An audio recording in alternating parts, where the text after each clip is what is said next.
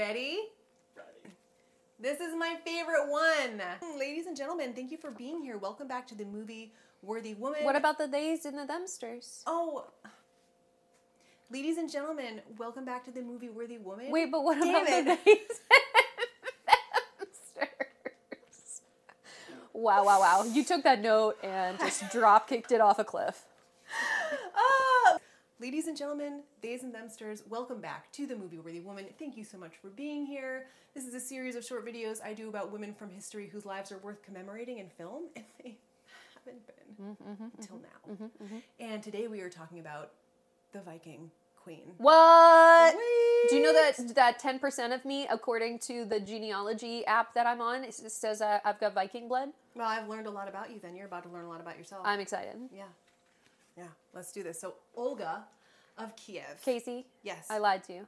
It's actually eight percent. So Olga was around 890 to 925 Same time as what's her bitch? AD. We're not sure where in there she was, but she was in there somewhere. So um, she was married at 15 to the king of Kiev, which is how she became the queen of Kiev.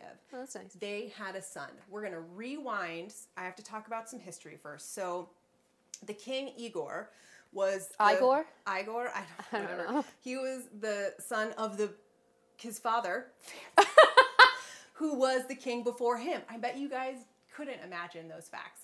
Um, so I don't know his father's name. We'll call him Steve. Okay, he has a name. There were too many letters. I didn't care.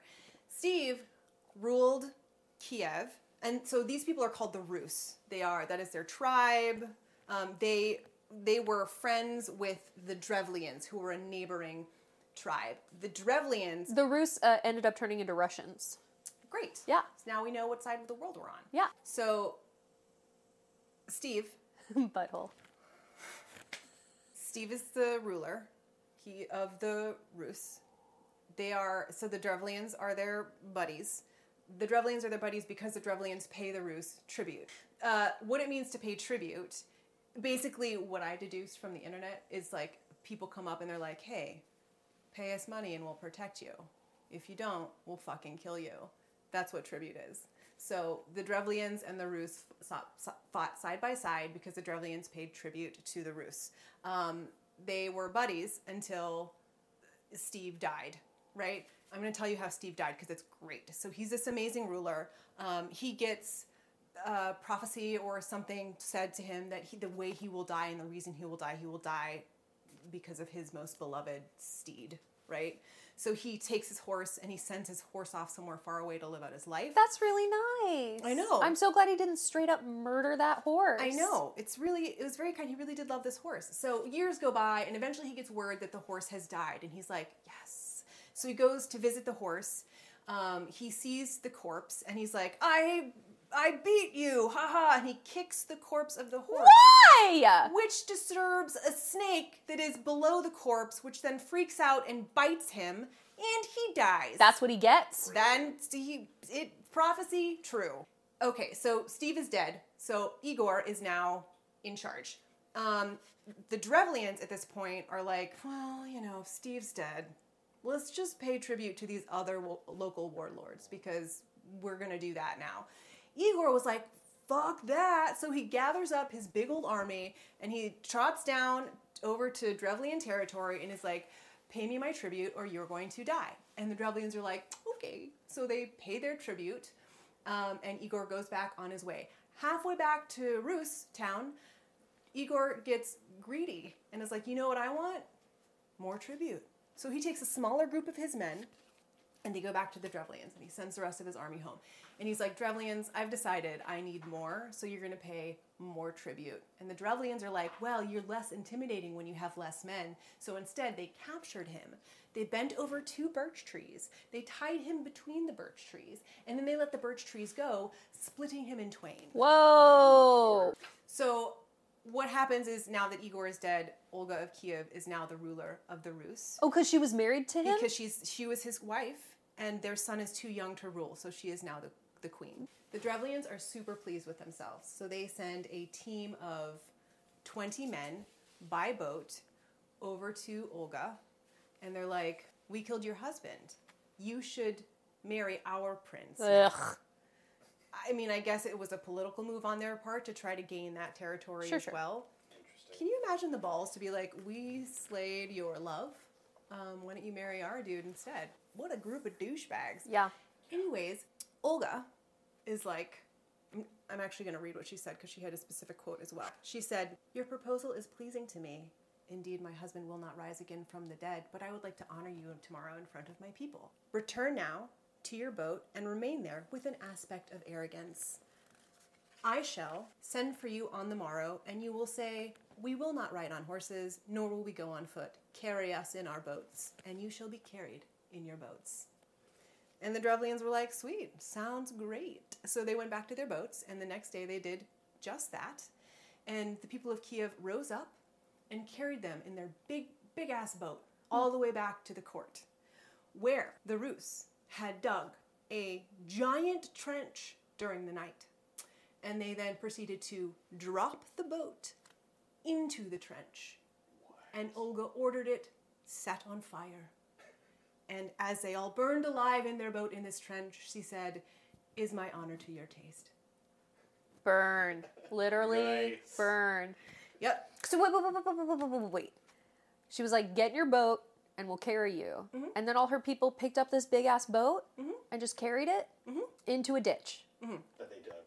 That is some cartoon level Looney Tunes shit right there. That is that is cunning and subterfuge. That is Purposeful. cunting. Yes. that is cunting and subterfuge. I respect it. That's so cool. Yeah, I know, right? Like, respect, Olga, respect. Then the cunting and subterfuge is not over. I'm people are going to be offended by cunting as if it's like a bad negative thing, but I think it's fucking awesome. I own that word. Oh, great. Sarah, Sarah Marie owns that word. I so own that it word. is good. Trademark.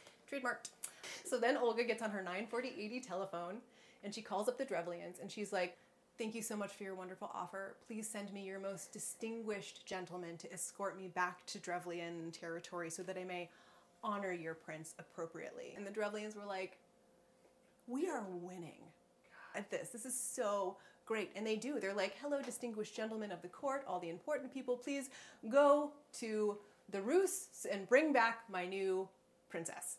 Um, so they go there and they arrive, and Olga's like, oh my God, thank you so much for coming. Um, we have prepared this amazing bathhouse for you so that you may clean yourself before you present yourself to me please go enjoy this bathhouse. And they all go into the bathhouse, and bathhouses are awesome. So they are probably having a really great time in some hot water, soaping it up because seamen are dirty. And um, while they're in there, the doors then lock from the outside, and Olga proceeds to set them all on fire. what? This is her thing. Cunting and subterfuge. Wow. So I also, then, I also like that it's very on brand that she's just burning people alive inside their places. yeah, Yeah, it gets better. It Yeah. gets better. Okay. Okay. Okay. She wins again. Nobody knows except her people. She gets on her 94080 telephone again and she calls the Drevlians and she's like, Thank you for sending your most distinguished men to me. Now please prepare vast quantities of mead so that I may come to you with my people to the city where my husband was slain, weep over his grave, and have a funeral feast for him. And they're like, Okay, yes, sounds great. Love parties. She shows up with her people. She weeps over his grave. This is probably the most sincere part of what's happening because I believe, based on her actions, she truly did love her husband. The one that got ripped in half by Yes. by the trees. She The wishbone guy. because the wrath and scorn of this woman is great. Uh, she shows up. She weeps at the grave. They have a funeral feast, which is what you did back then. And during the funeral feast, her and her people are like, drink the mead, drink the mead, have fun. Everybody's drinking mead. Not them, though. They are not drinking the mead. They wait until the Drevlians are tanked. They are tanked. which is not uh, is not difficult to do because one of my friends went to a Renaissance fair one time and he drank too much mead and he blacked out. yeah, you're talking about Jacob. Yeah, I am. I'm talking about Jacob. So she waits till they're tanked on meat and then she orders her people to rise up and slay them. They do. They have this giant battle. Like, the internet says 5,000 Drevlians were killed. To me, that number is seems weird because I like you nobody has that much mead to get 5,000 people drunk. We're just going to assume that it turned into this really big battle and um, the Rus won. So all these people were slayed. Um, they leave, they go back to Kiev. She prepares her army and then returns to Drevlians and just wages war and wrath upon them and drives them all back into their city. She then goes to the city where her husband was slain and she pillages and burns and destroys. Unfortunately, this war, this battle is taking much longer than she anticipated. It's taking approximately a year until she's like, hold up. Why am I being such a dum dum? I know how to handle this situation. Oh my god, did she burn them all to the ground? Just wait. Okay. She sends them a message that says the following Why do you persist in holding out? All of your cities have surrendered to me and submitted to tribute, so that they, the inhabitants, now cultivate their fields and land in peace. But you would rather die of hunger than submit tribute. Basically, everyone else is, has lost, has paid tribute to me, and they're all like, like growing crops, eating food, and having a really good time. Why don't you also have a really good time? And the Drevlians are like, it's been a war for years, so they don't have food, they can't grow crops, they are hungry, they are low on resources, they are having a bad time. And they were like, I don't know, sounds pretty good. Sounds, I'm kind of liking this idea. And they're like, okay, but Olga, we'll do this.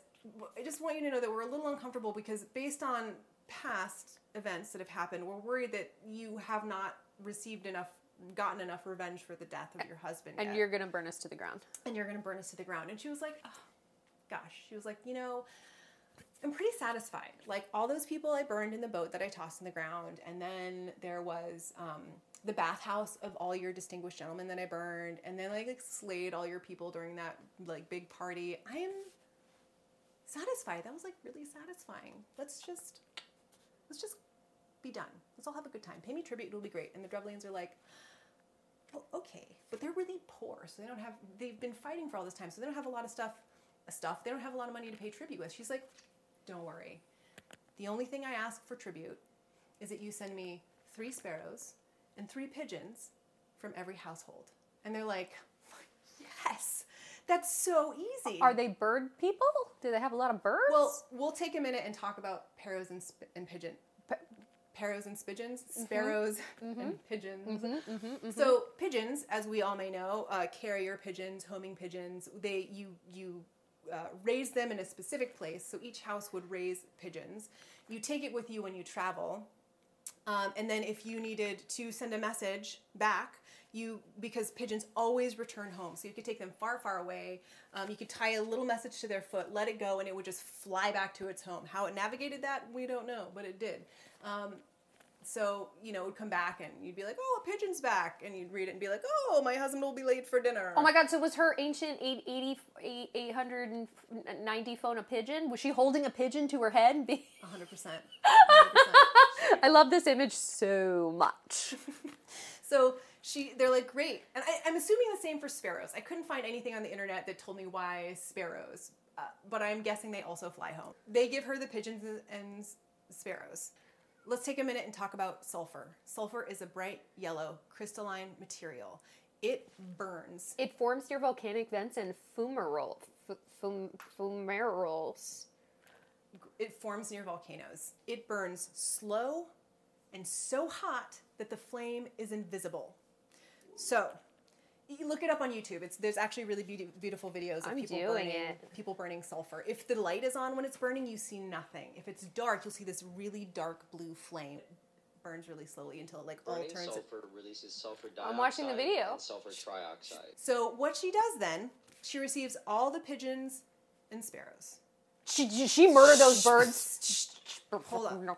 Birds. She birds. waits till nightfall, and then she orders her men to tie sulfur to the feet of all the birds.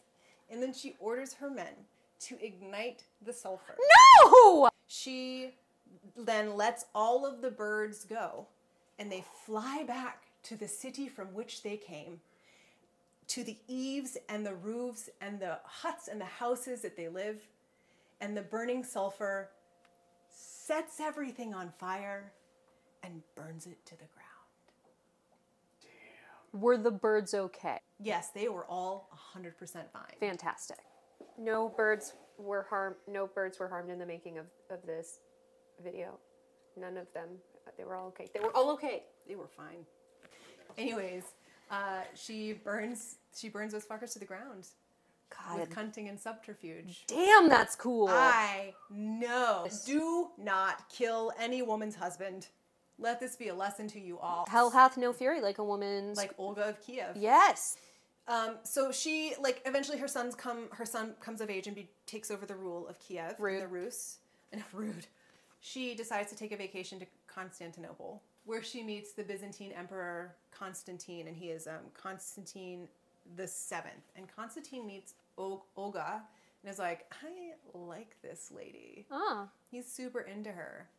And he tries to get with her. And I think Olga really loved Igor because she was like, I don't really want to get with this guy, but this is political and he's very important, so this is what she does.